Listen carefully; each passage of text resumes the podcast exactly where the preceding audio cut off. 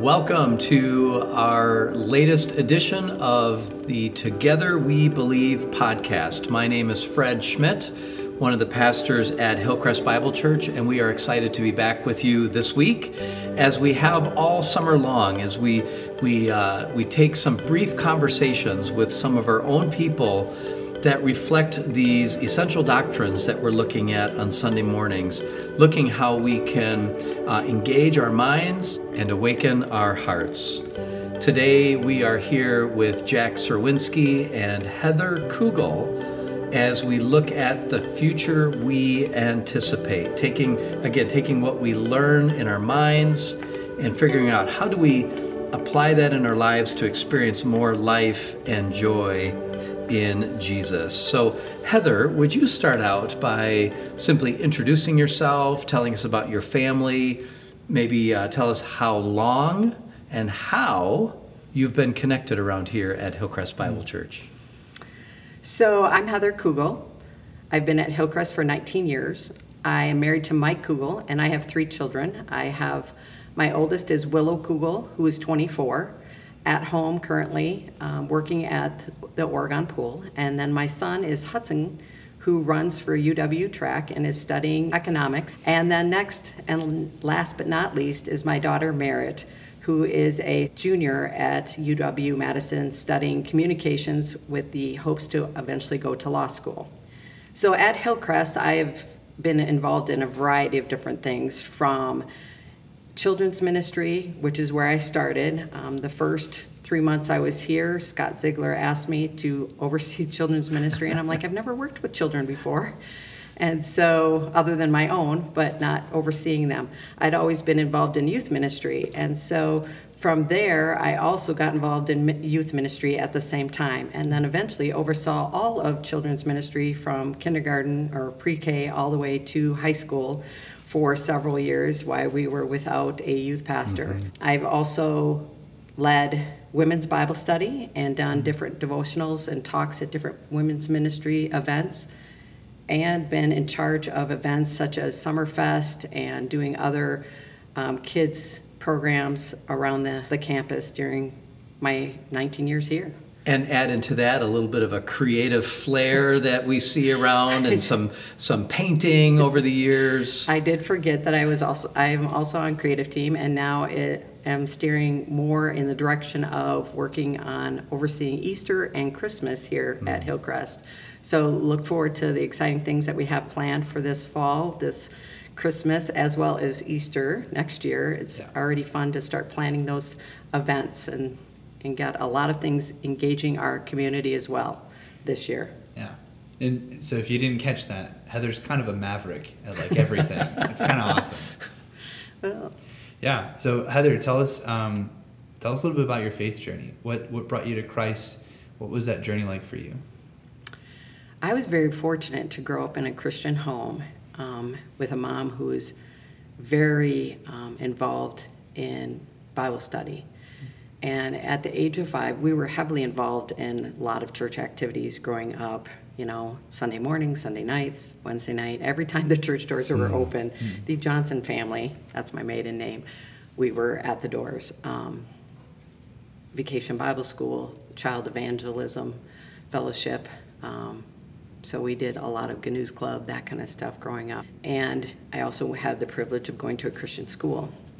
When I was five years old, we had an back then we had a lot of evangelistic meetings and there was an evangelist there and i remember sitting there in the sermon listening to him going okay i need to ask jesus into my heart so when i got home i knelt next to my bed with my mom and i asked jesus to forgive me of my sin and, mm. and save me and um, from there it's been no turning back mm. um, at age 11 i made the public commitment to be baptized and follow god in that aspect and make my faith um, publicly known to our community, although they already knew that, and then was heavily involved in my youth group growing up through through high school. Um, I went to four different youth groups, so I was involved in a lot of different ministry. All at the same time. All at the same okay, time. Okay, I'm not surprised, yeah, but no. again, no.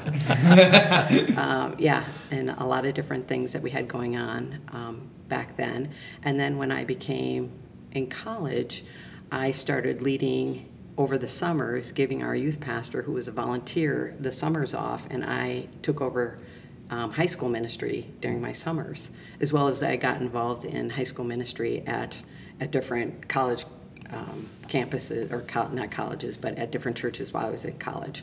Mm. Um, as I grew spiritually, watching my mom, who was always in the Word. If she wasn't in the Word, she was on her knees praying. And mm. I can mm. remember passing by her bedroom door, I don't even know how many times, um, seeing her on her knees praying, mm. or, or meeting with other women praying over all of us as children and over our faith walk.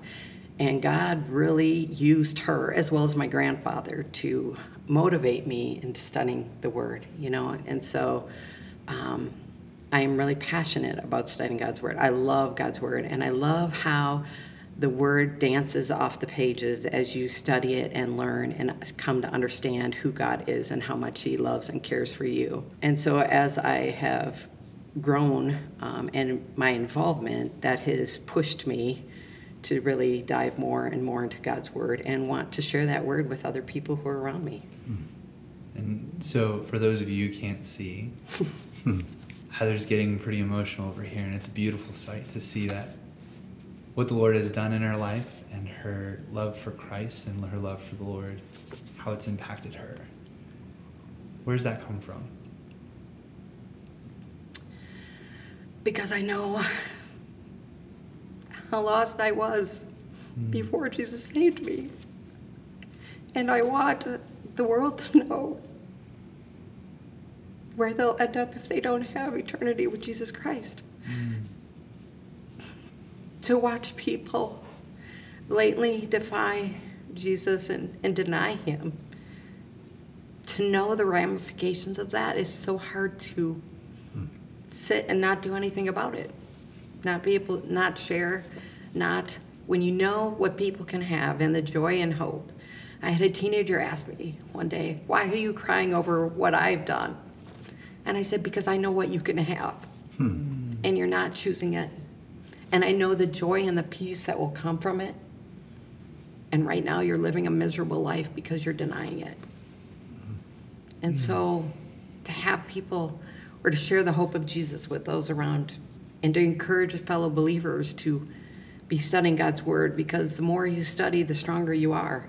You can't go to a math test and take the math test and do well on it if you don't study it. Well, you can't walk in your uh, relationship with Jesus Christ if you don't study the Word. You'll fall quickly, you know, like a domino. It just, you know, so many people fall so quickly because they're not grounded in in God's Word. You know, Heather, um, in talking about you know what people will miss out on if they are not trusting and have faith in Christ, and and and that that saddens you. Maybe switch the emotion a little bit to to look at this future that we anticipate. You know, something that I, you've you've had some passion around. What what, what's the, the progression of that in your walk where you got interested in in the end times and the study of that and and and and what you find in studying this future that we anticipate that brings you joy? Well, it started when I was filling in as a volunteer, you know, youth leader back in um, at my home church, and so the first summer I ever oversaw youth ministry, I started Sunday school with studying the book of Revelation.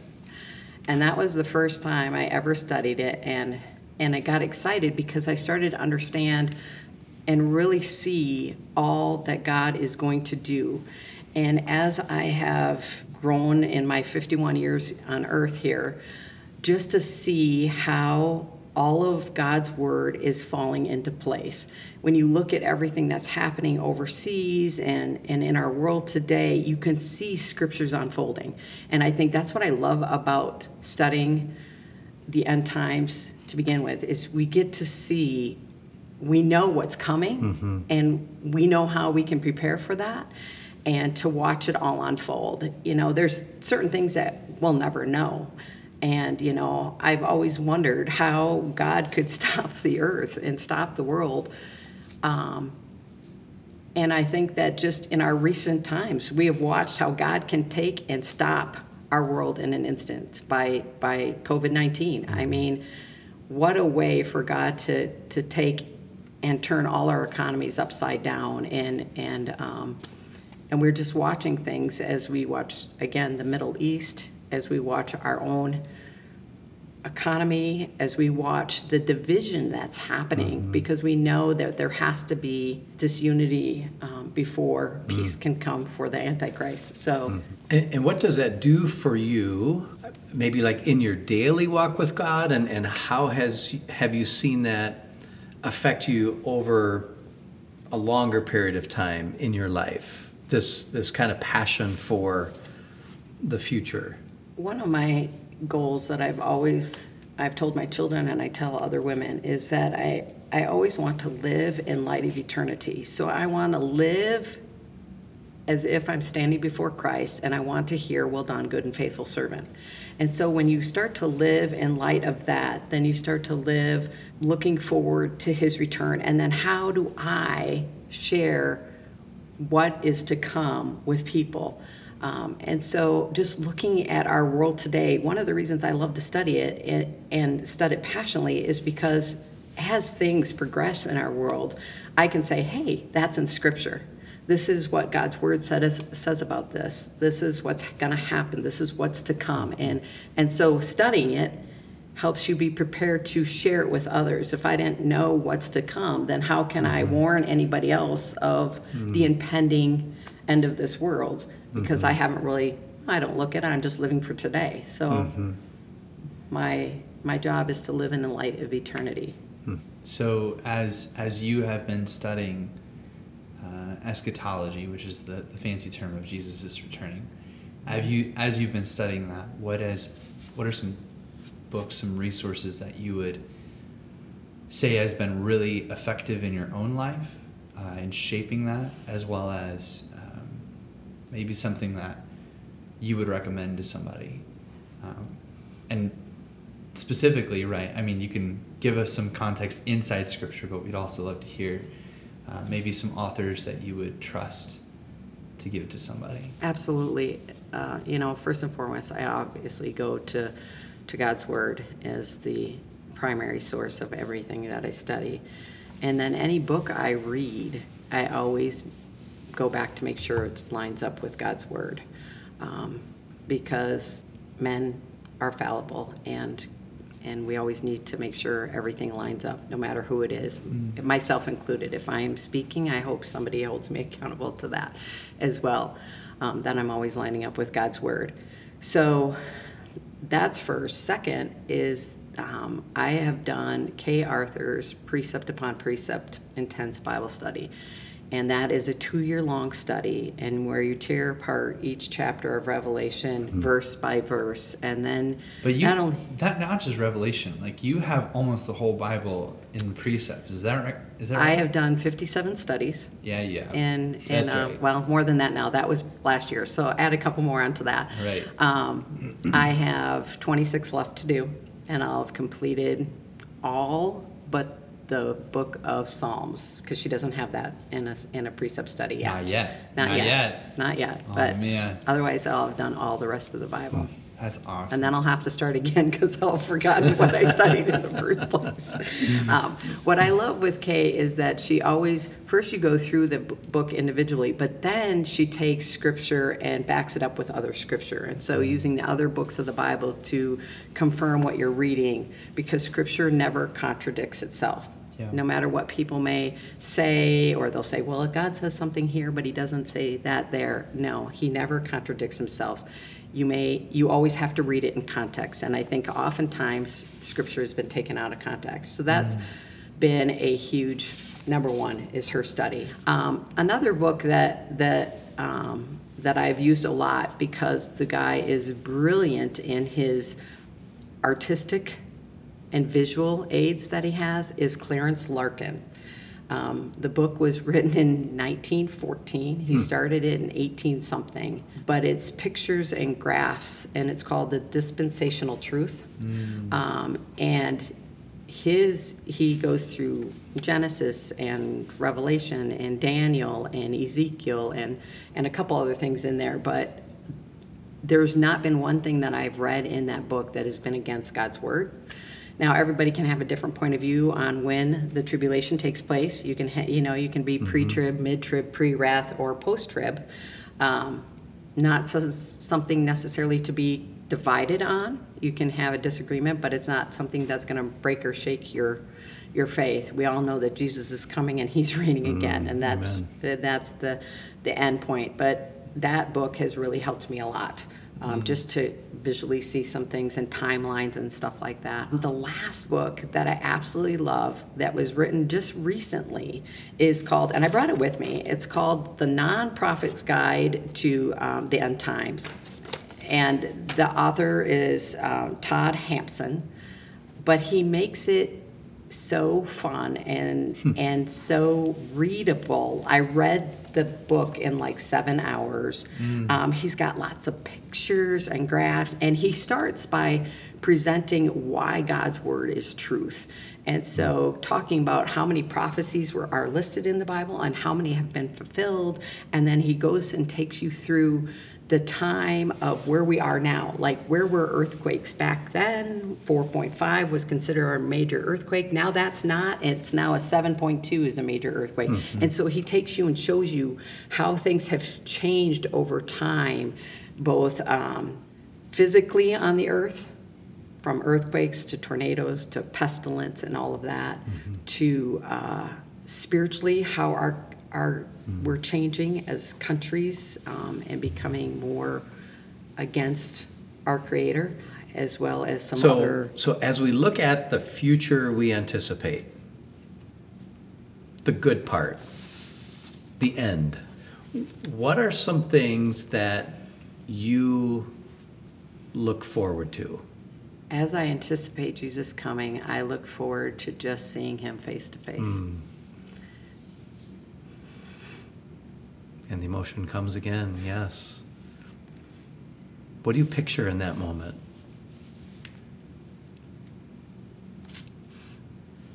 Being able to bow at His feet and thank Him for saving me. Hmm. To see the marks in His hands and feet.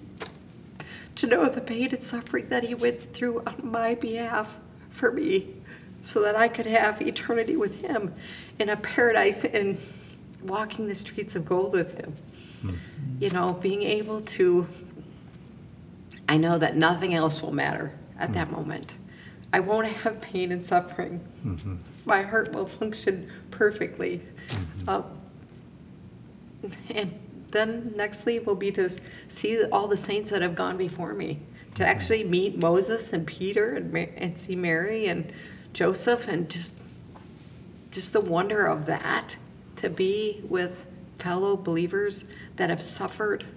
Mm-hmm. You know, you look at our our friends in Afghan Afghanistan right now, mm-hmm. and my heart cries and aches to know that within the next couple weeks they will be with Jesus. You know, martyred for Him, and He will avenge them. As we learn in Revelation, mm-hmm. that He will avenge those who have been martyred for His for His sake. And yet they have a special place. They do have a special place. Yes. They have, a- uh, they are above all, uh, really. Yeah. Um, Under the, under the altar, he will avenge them, and they will have a higher place. Hmm.